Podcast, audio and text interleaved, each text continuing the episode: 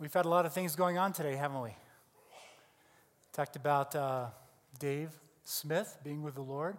For those of you that came in late and didn't hear, Dave, one of our uh, members for about 10 or 12 years, uh, went to be with the Lord yesterday, passed away in the morning. And um, um, as Mark said a couple weeks ago, he had had a heart attack, rushed to the emergency room, and they put a splint in, and he was doing fairly well. In fact, last Sunday, um, Dave and Kathy and I, right here during church, prayed together. And uh, he had tears, and he had tears of joy because of um, the Lord had spared him. And then he asked for me to pray because he was nervous about the future. It had frightened him. And so we did. And, and yesterday went to be the Lord. That's how many of you have lost someone close to you? Let me see your hands. You all know I've lost my first wife. So it's, um, it's not unfamiliar to us, is it? And yet today, this we're talking about the gospel, the very hope of what Dave represents. Then we had the Haiti team down here to pray, to go out and tell others about the Lord and to serve, things that we've been talking about. We had our children here representing our future. Jonathan representing one of our missionaries. Um, it's a good day, lots of things. If I could have orchestrated today, I wouldn't have thought to put all of these pieces into our experience. And yet, that's what happened. And um, I'll be the first today, the first to say that I absolutely hate saying goodbye to friends. Dave is a new friend, but he's still a friend. I just hate saying goodbye. I hated saying goodbye to my first wife. And yet, she represents, and Dave represents, the very hope with which we have committed ourselves, don't they? Uh, if we don't have hope, if Jesus is not raised from the dead, Paul said, we of all pe- people are most to be pitied. If we have hope, we have not, if we don't have hope, we don't have anything. It's the very heart and core, the core message of our the gospel. God has not forgotten us. He's come back for us. You know, we're in the middle of a story. By the way, Dave now knows the story fully, and we're still investigating it. But we're talking about the story that we find ourselves in. And what is this grand story from Genesis to Revelation, from creation to new creation? There is a steady flow of information about what God is doing in his love for us. So we began by talking about the fact that we are worshipers of the one true living God. That distinguishes us from the rest of the world.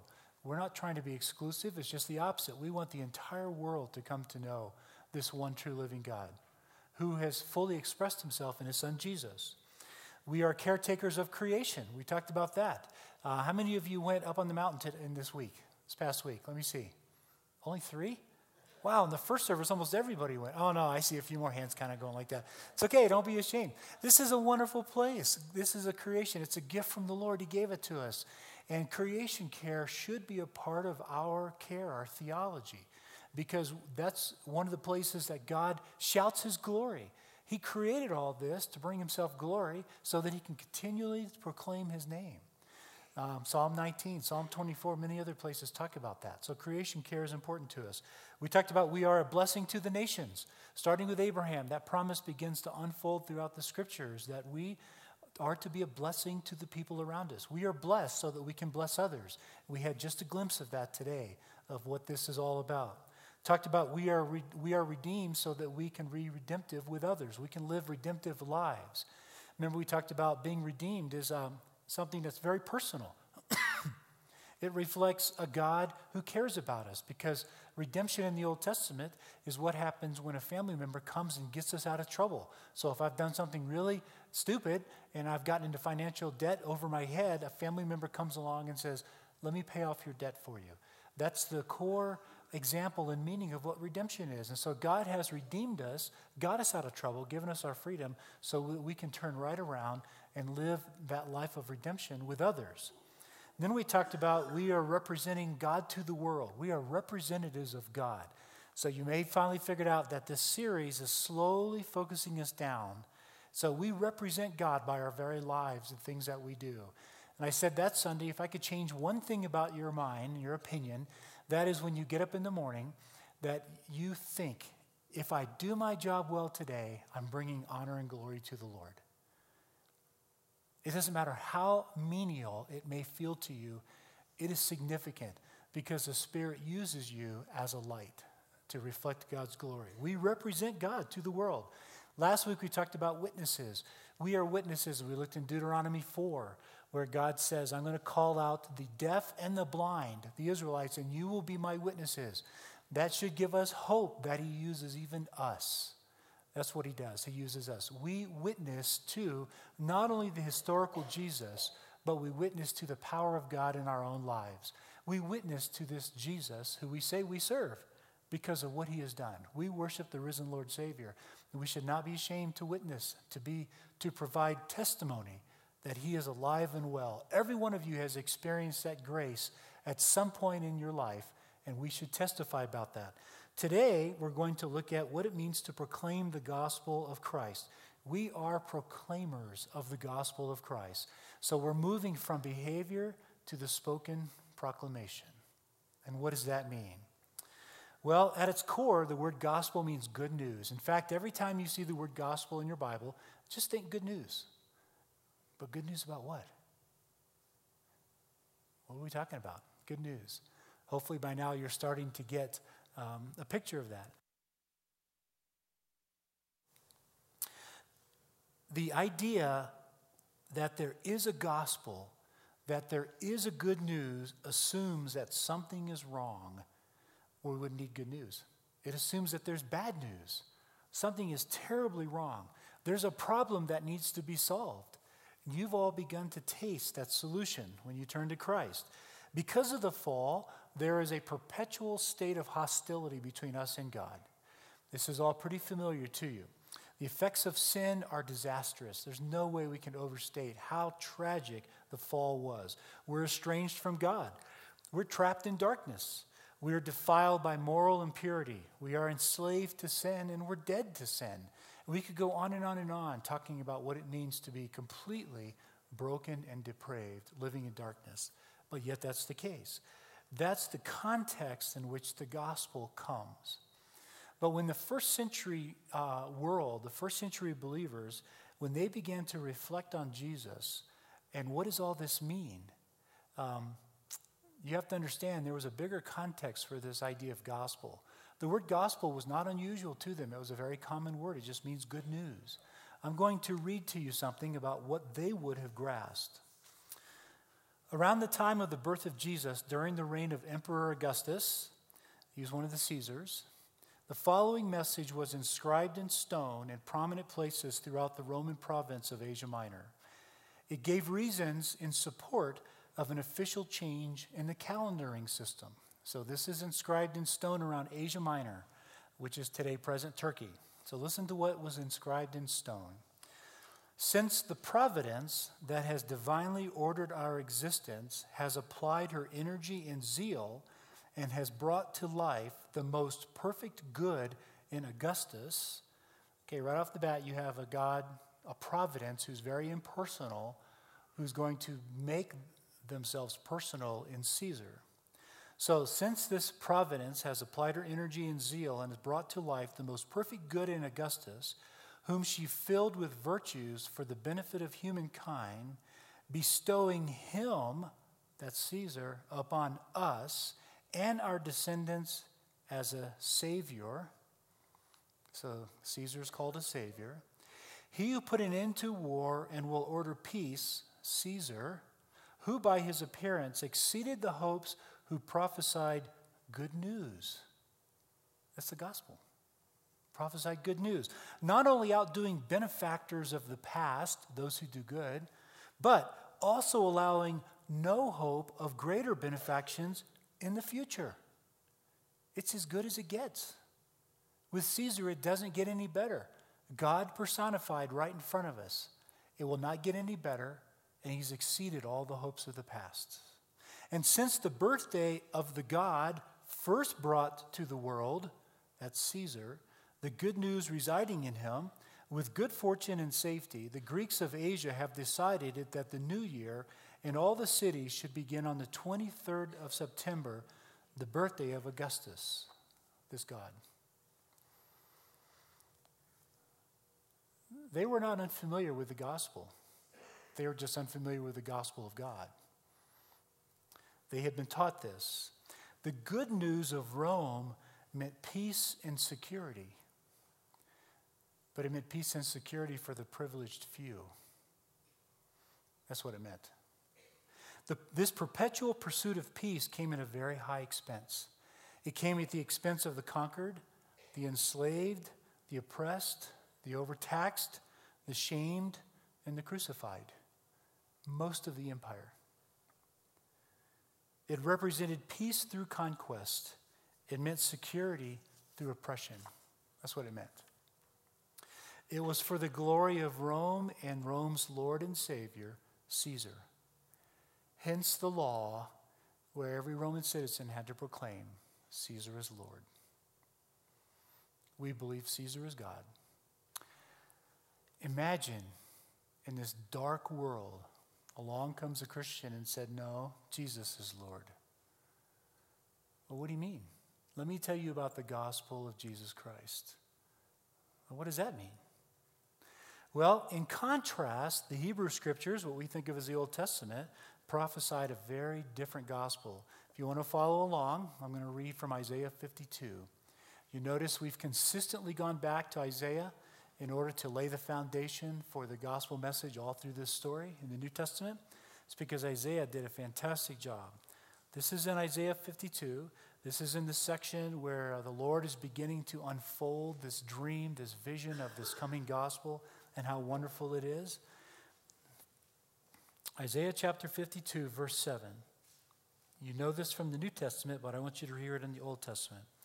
How beautiful on the mountains are the feet of those who bring good news, who proclaim peace, who bring good tidings, who proclaim salvation, who say to Zion, Your God reigns. The image is you're in a walled city, and they, uh, you'll, you'll see the rest of the image in a minute. And the sentries are on this wall, and they see a messenger come running because the king and the army has gone out to fight. What's the news? What's the news? How wonderful it is when this messenger brings good news. The basic storyline is captured of the gospel right here. It's in 52 point, verse 7. How beautiful on the mountains are the feet who bring good news. What is this good news? The good news is they proclaim peace. It is peace. You have tasted that peace in your life. I know it's elusive, I know it comes and goes, but it, it slips into your relationships and slips back out, doesn't it?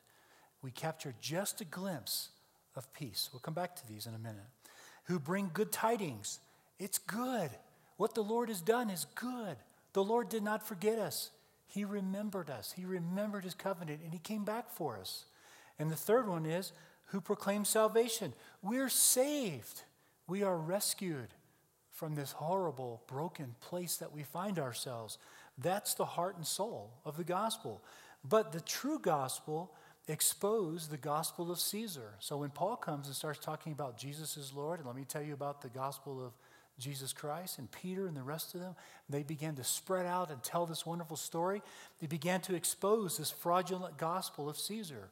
The peace that you see in the Roman Empire came at a cost that is contrary to the gospel. Because the very people that paid the price, that's who the gospel is concerned about the marginalized, the poor, the oppressed, those who can't take care of themselves. And because of that, it becomes it's real to us that the true gospel exposes all of the false gospels in the world.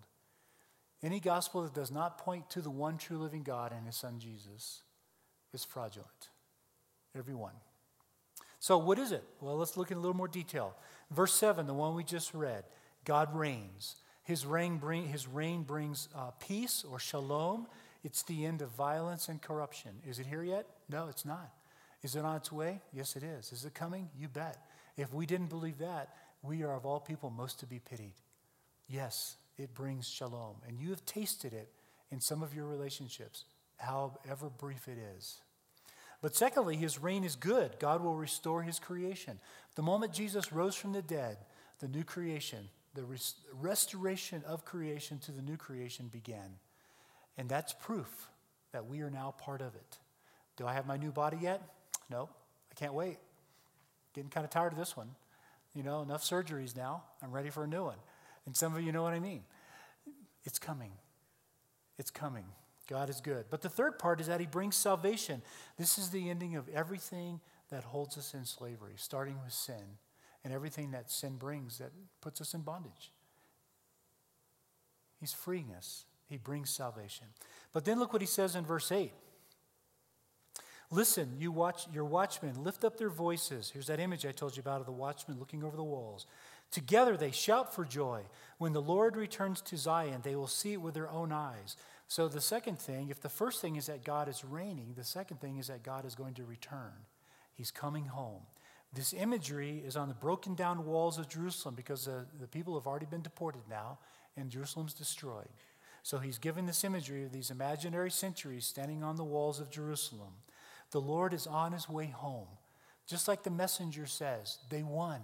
Our army won. The king is returning. The Lord is on his way home. He's coming back to his city. That's what Zion and Jerusalem refer to, his people. That's an image of us. He's coming back to his people. This is the core meaning of Palm Sunday. Jesus returns home. By the way, let me pause and do a little commercial. You have these in your uh, bulletins, all right? This is about the season of Lent. Just like we created the season of Advent and we worship together as a church, we're going to create the season of Lent. And here's what we're going to focus on for Lent. Seven times we're going to be together, starting with Ash Wednesday, and we're going to focus on the seven last words of Jesus. You know those words. It is finished. Into, my, into your hands I commit my spirit. Uh, Mother, behold your son. I'm thirsty. My God, my God, why have you forsaken me? All those famous words, they all occur in Jesus' last hour, what he calls my hour and they all represent something significant. So we're going to spend seven times together focusing on Jesus' last hour on the cross so that when we get to Easter, what happens? Whoa, he is risen, right? He is risen. Amen. That's what we're going to do for Lent. So I had to throw in a little commercial there. Okay, then verses 9 and 10 God redeems. Burst into songs of joy together, you ruins of Jerusalem. For the Lord, all caps, Lord, this one true God, has comforted his people. He has redeemed Jerusalem. The Lord will lay bare his holy arm in the sight of all the nations, and all the ends of the earth will see the salvation of our God. He brings comfort to his people. He has redeemed his people. Now we're back to the idea of redemption. He cares about us, He is bailing us out of this problem. He is solving the issue that we've created. It's very personal language. God has come back to redeem us. The good news is that God will act and accomplish redemption for his people, but look what it says for all the nations. Verse 10 the Lord will ba- lay bare his holy arm. I picture, I picture the, some of the pictures you see of these muscle guys, you know, right? I don't know what it's like for God to bear his arm, but it's got to be tremendously horrible and terrible, fearful, exciting. God will do lots of things. So he will lay bare his holy arm in the sight of all the nations, and all the ends of the earth will see the salvation of our God. God cares about this entire creation. Every person, every nation, every people group every language. Revelation. Okay, turn with me over to Mark, second gospel. Mark chapter 1, verse 1. The beginning of what? The beginning of what? The gospel? Now replace that with good news. The beginning of the good news, the beginning of the good news about Jesus the Messiah, Jesus the anointed one, Jesus the Christ. It's all the same. The beginning of the good news about Jesus. The gospel is ultimately realized in Jesus. We've been saying that every Sunday, haven't we? One of Jesus' earliest acts was to stand in the temple and quote from Isaiah. Look with me in Luke chapter 4. Stands up in the synagogue I love it. Luke chapter 4, verse 16. He's quoting from Isaiah 61. He went to Nazareth, where he had been brought up, and on the Sabbath day he went to the synagogue, as was his custom. He stood up to read in the scroll of the prophet, who? Isaiah. So we're spending so much time in Isaiah. Was handed to him, unrolling the scroll. Now, it's not like us where we have, you know, let's turn to Isaiah 61. Let me find it here. I, let me look in the table of contents if I can't remember where it is. No, no. He's got this scroll of Isaiah. He begins to unroll it and he searches along and he finds just the place. There's no verse numbers, there's no chapters. That came much later. That wasn't there when Jesus did it. So he unrolls Hebrew, the Hebrew uh, could have been the Greek version of Isaiah, and he looks around until he finds Isaiah 61, and here's what he says The Spirit of the Lord is on me because he has anointed me to proclaim good news to the poor. He has sent me, by the way, good news, gospel to the poor. He has sent me to proclaim freedom for the prisoners and recovery of sight for the blind, to set the oppressed free, to proclaim the year of the Lord's favor. Then he rolled up the scroll, gave it back to the attendant, and sat down. I can't help believe his eyes were twinkling and he might have had a smirk on his face. Where we're going with this. So the eyes of everyone in the synagogue were fastened on him, and he began by saying to them, Today, today, right now, this very moment, today, this scripture is fulfilled in your hearing. He was proclaiming that God is now reigning in himself because this picture in Isaiah is a picture of the one true living God coming to rescue his people. That's the heart of the gospel. That's what Jesus did on the cross. So he's proclaiming that God is now reigning in himself. That's why we believe that Jesus is God. He has come to fulfill the gospel of Isaiah. Similarly, in Matthew chapter 11, John the Baptist is not quite sure if Jesus is the Messiah or not because he's not doing the things he expected. So he wants to know. So he asks the question in John chapter 11, verse 3 Are you the one? He sent his disciples to ask, Are you the one who was to come, or should we expect someone else? So Jesus answers with language out of Isaiah 35. Back to Isaiah. Go back and report to John what you hear and see. The blind receive sight, the lame walk, those who have leprosy are cleansed, the deaf hear, the dead are raised.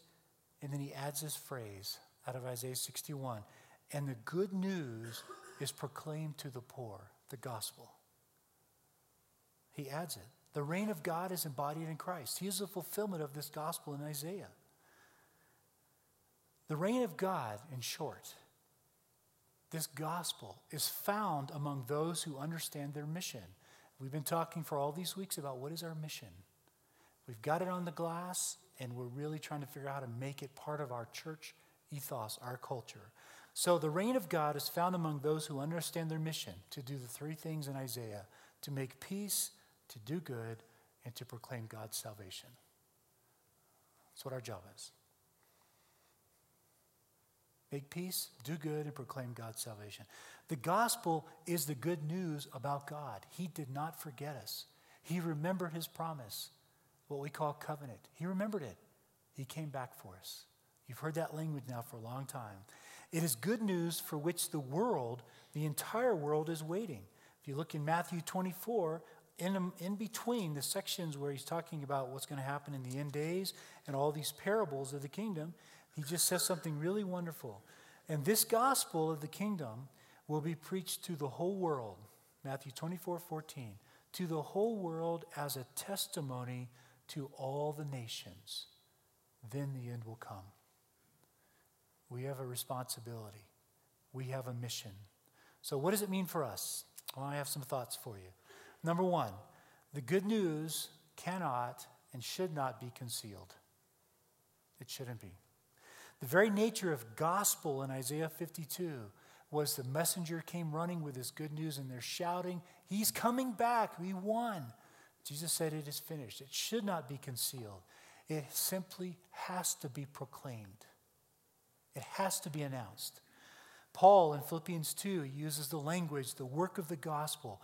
This is the task of making this incredible good news known by all means possible and whatever costs, whatever it costs. That's what our responsibility is. There is a spoken element to the gospel. The story we find ourselves in needs to be told in order for it to be understood. So, what is this gospel? It is a statement about the historical Jesus. Yes, we believe in Jesus. But it's also a statement about the reality of the new humanity in Christ. We belong to something entirely brand new, and we want our friends to belong to it as well. This new humanity. He broke down the barrier to dividing wall. We saw that in Ephesians. It's a statement about that. But it's also a statement that must be heard as well as seen. So, up until now, we've talked about how important your life is for proclaiming the glory of the Lord and reflecting that out. But there's a spoken element to it as well. As well. It has to be heard. Your life is not enough to get them to the saving knowledge of Jesus. It's enough for them to begin asking the right questions. There has to be a spoken element. It's the story of redemption for both the person and the entire creation, all of creation. It's the gospel of God. It's the good news. God did not forget us. Jesus Christ came for us. He died on the cross, brought atonement, forgiveness of sins. He brought all those things, right? We believe it as a church. It's in our doctrinal statement. We talk about it. Now we need to proclaim it. I have a theology that says that um, when a person begins to look for opportunities to share their faith, God takes advantage of that in a very good way. He begins to route people to you. So when I sat down to get my hair cut for the first time in Summit County, when I moved up here, you've heard me tell the story. I asked the lady, Do you go to church? No, I don't believe in that stuff. Oh, so, do you go to church? Well, I just told you I don't believe in that stuff. Well, a lot of people don't believe it, still go to church. we started this conversation, and now it's nine months into it. Does a good job, doesn't she, by the way? Pretty good looking, huh? and we're moving further and further into deeper things of life. I know a lot of details about her life. When I come across an unbeliever, someone who is lost, we use all this language. It just means someone who hasn't met Jesus yet. When I come across someone who hasn't met Jesus yet, I know two things are true. Number one, God loves him infinitely and more passionately than I ever will. And number two, he has been involved in their life a lot longer than I have. I believe it. Don't be ashamed to tell people that you believe in Jesus. They don't know Jesus. We are increasingly moving to where Jonathan said France is. We're a long ways from there, but we're moving in that direction. I now regularly run into people that have never even heard about Jesus. Don't be afraid to tell people that you believe in Jesus. Someone risked courage to tell you. Am I right? Parents, friends, depends on when you came to know the Lord. Someone risked courage to tell you, be courageous, try it. I have to admit, in all the years I've shared Christ, I can't really remember a time when somebody's laughed at me or gotten mad at me. They may have said they're not interested. You won't be rejected, and you might. So what? Someone risked courage to tell you about Jesus. I'm going to ask the ushers to come forward. We're going to take an offering. this offering is very much related to this because Paul says in 2 Corinthians 9 that when you decide to give to the Lord, that that's an expression of the gospel. I would just like to say thank you. Thank you for giving. Uh, I say it every Sunday. I'll never tire of saying it. I love you guys. You guys are very generous. Your money, what we're going to do with these bags here, we're going to collect money for our church. You know what we do with that money? I'll just give you one example. Last uh, summer, we did a VBS with 230 kids. So I asked Annika, we were sitting down a couple weeks ago, and I said, Annika, how many unchurched families do those 230 kids represent? Because she collects information. She said about 80. About 80. That's just a small glimpse of what we do with this money. And then today is Benevolent Sunday. I know we said it was last Sunday. Mark and I said that, but you have to understand, we understand theology a lot better than we do calendars. Okay? this is actually Benevolent Sunday. So over there is a, is a receptacle, another one over there, and there's two out back. What we do with this money, if God puts it on your heart, this is to be used by our Benevolence Committee for people in the community that are in trouble and need help. We care about this county don't we? We care about the people here. This is our home, this is our backyard. We want them to come to know the one true living God through his son Jesus. So thank you for giving. Let me pray. God, thank you for this money that we're about to collect, the offering we're about to receive, Lord, uh, we would like to bless you with it by using it well to bring honor to your name. And Father, I would like to ask that you would bless all these people here because they're so generous. Thanks for loving them, loving us. In Jesus' name, amen. As you go out this week, just have confidence that the Lord wants to use you. Okay? Just have confidence. It's okay. Nothing to be frightened of. In fact, look around, look at the, some of the empty chairs. Um, look at an empty chair around you and think of just a good friend or somebody you know that maybe they don't know Christ, and, and just think about that chair has their name on it. And, uh, and then just ask the Lord to make it possible for you to share your faith with somebody this week, to proclaim the good news that God has come back. He didn't forget us, He remembered us, and He saved us. So uh, have a great week. Go in peace. You're dismissed.